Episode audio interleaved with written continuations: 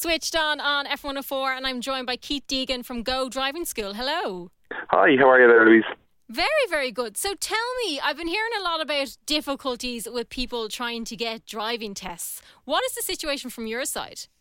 Well, the situation from our side is very much the same. I mean, we're taking people through their lessons, getting them driving, getting them up to a standard, hopefully, but it's the application for the tests that they're getting dates months and months down the line. I mean, six and seven and eight months away.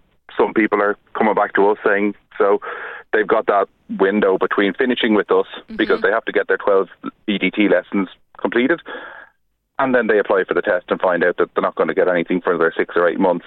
Um, now, it, the argument is there that it will give them time to perfect what they're doing, but at the same time, it's the cost involved. Not everybody has access to a car. Not everybody can get insurance on a car at home. Mm-hmm. Um, not everybody has a sponsor that can go out driving with them. So, yeah, it's a it's a long time in between for them. They're faced with problems, Definitely. whether it's financial or otherwise.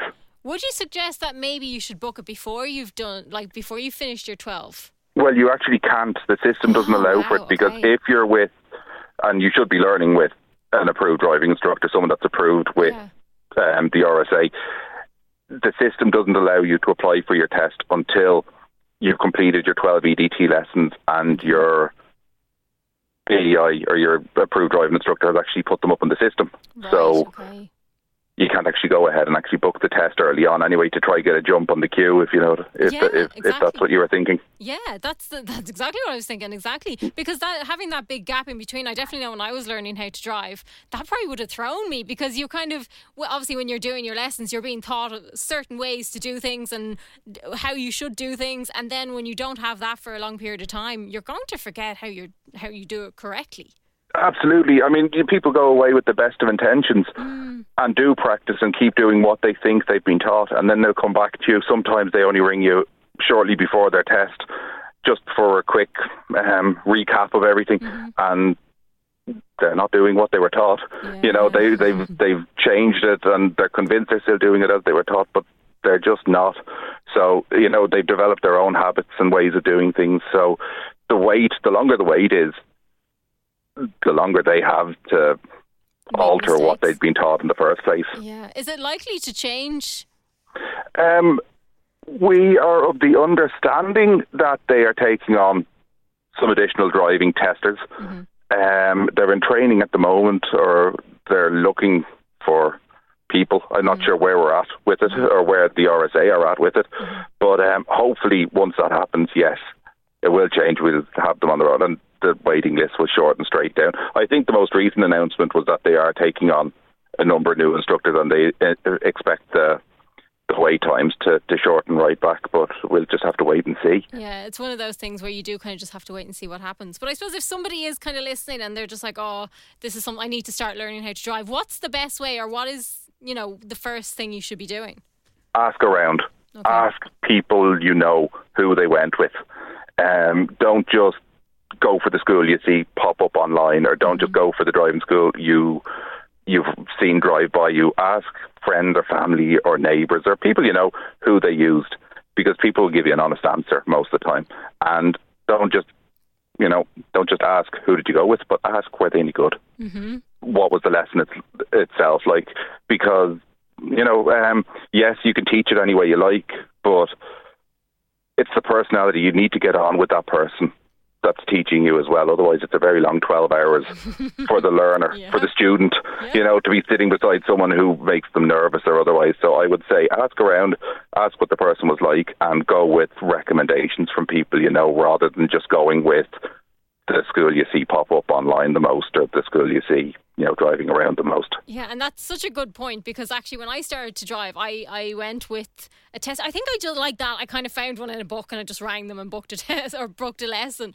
And yeah. then after a while, I was like, okay, this isn't working. I'm not enjoying this. And then found someone that was actually recommended to me, and we got on really well. And actually, she was the one that I kept the whole way through. So it yeah. is very much as you say. You're spending a lot of time with this person. You know, mm-hmm. makes a huge difference. It does. It really does. So. Yeah if you're in the position where you've done your 12 you're, you're going to do a, your test what should you be looking out for what are the main i suppose reasons people are getting failed on um god good question.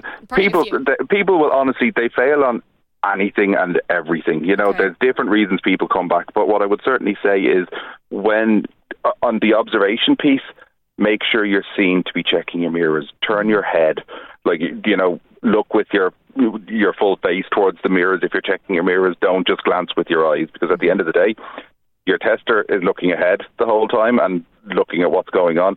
His peripheral vision may not pick up your eyes moving in in in your face. You know, you need to turn your face towards the mirrors. I suppose positioning is another piece that you want to be sure of. Um, make sure you position the car correctly on the road. Don't cut corners, and then the obvious one: don't speed.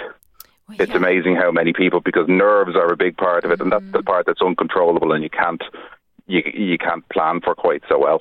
Nerves have a huge impact on the outcome of tests for people as well. So, um, yeah, try and get in pre-tests if you can with mm-hmm. your driving instructor, mm-hmm. so he can set the environment that you're going to face on the day.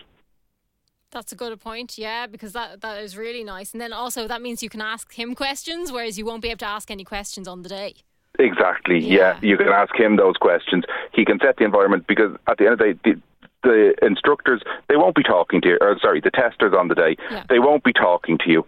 They'll literally just you know they'll welcome you, take you through everything, and then once they're into test mode, they don't really they're not there to interfere with you at all. So some people can be taken aback by the the- you know what some people might call the abrasive attitude of them, which Yeah. it's not at the end of the day. They just don't want to interfere because you know, if they're nice, the conversation will could distract you. So there shouldn't be any conversation, you know. So everyone has to have the same environment that they're going out to, Yeah, to do their test in, and it, that, that's I'd say just part of it. the hardest part of it for Yeah. people quite often is the nerves and making silly mistakes. So practice, practice, and practice. If someone like if the tester gives you an instruction and you don't hear them correctly, are you okay to ask them again to repeat it? Absolutely. Okay. Yes, you are. Yeah, if you don't understand or you're not sure whether they mean take the first left or the second left, ask them which one they mean. Um, you know, if you have an itchy face, I'd say scratch it. You know, don't just think I have to stay glued to the steering wheel. Yeah, don't guess. yeah, drive the way you would normally drive, and you know, if you can't hear them, if they don't say something clearly, if you didn't hear it clearly, ask them to repeat it. That's up or for clarity. It's no problem at all. Brilliant. Okay, fantastic. So Keith, how can they find out more about go driving? They can find us on social media. We're either on Instagram or Facebook. They if they just um, put in "Go Driving School" or my, my own name, Keith Deegan, they'll it should pull up everything they need to see. Excellent, Keith. Thank you so much for chatting to us this evening. Not at all. Thanks very much for the call. Take care.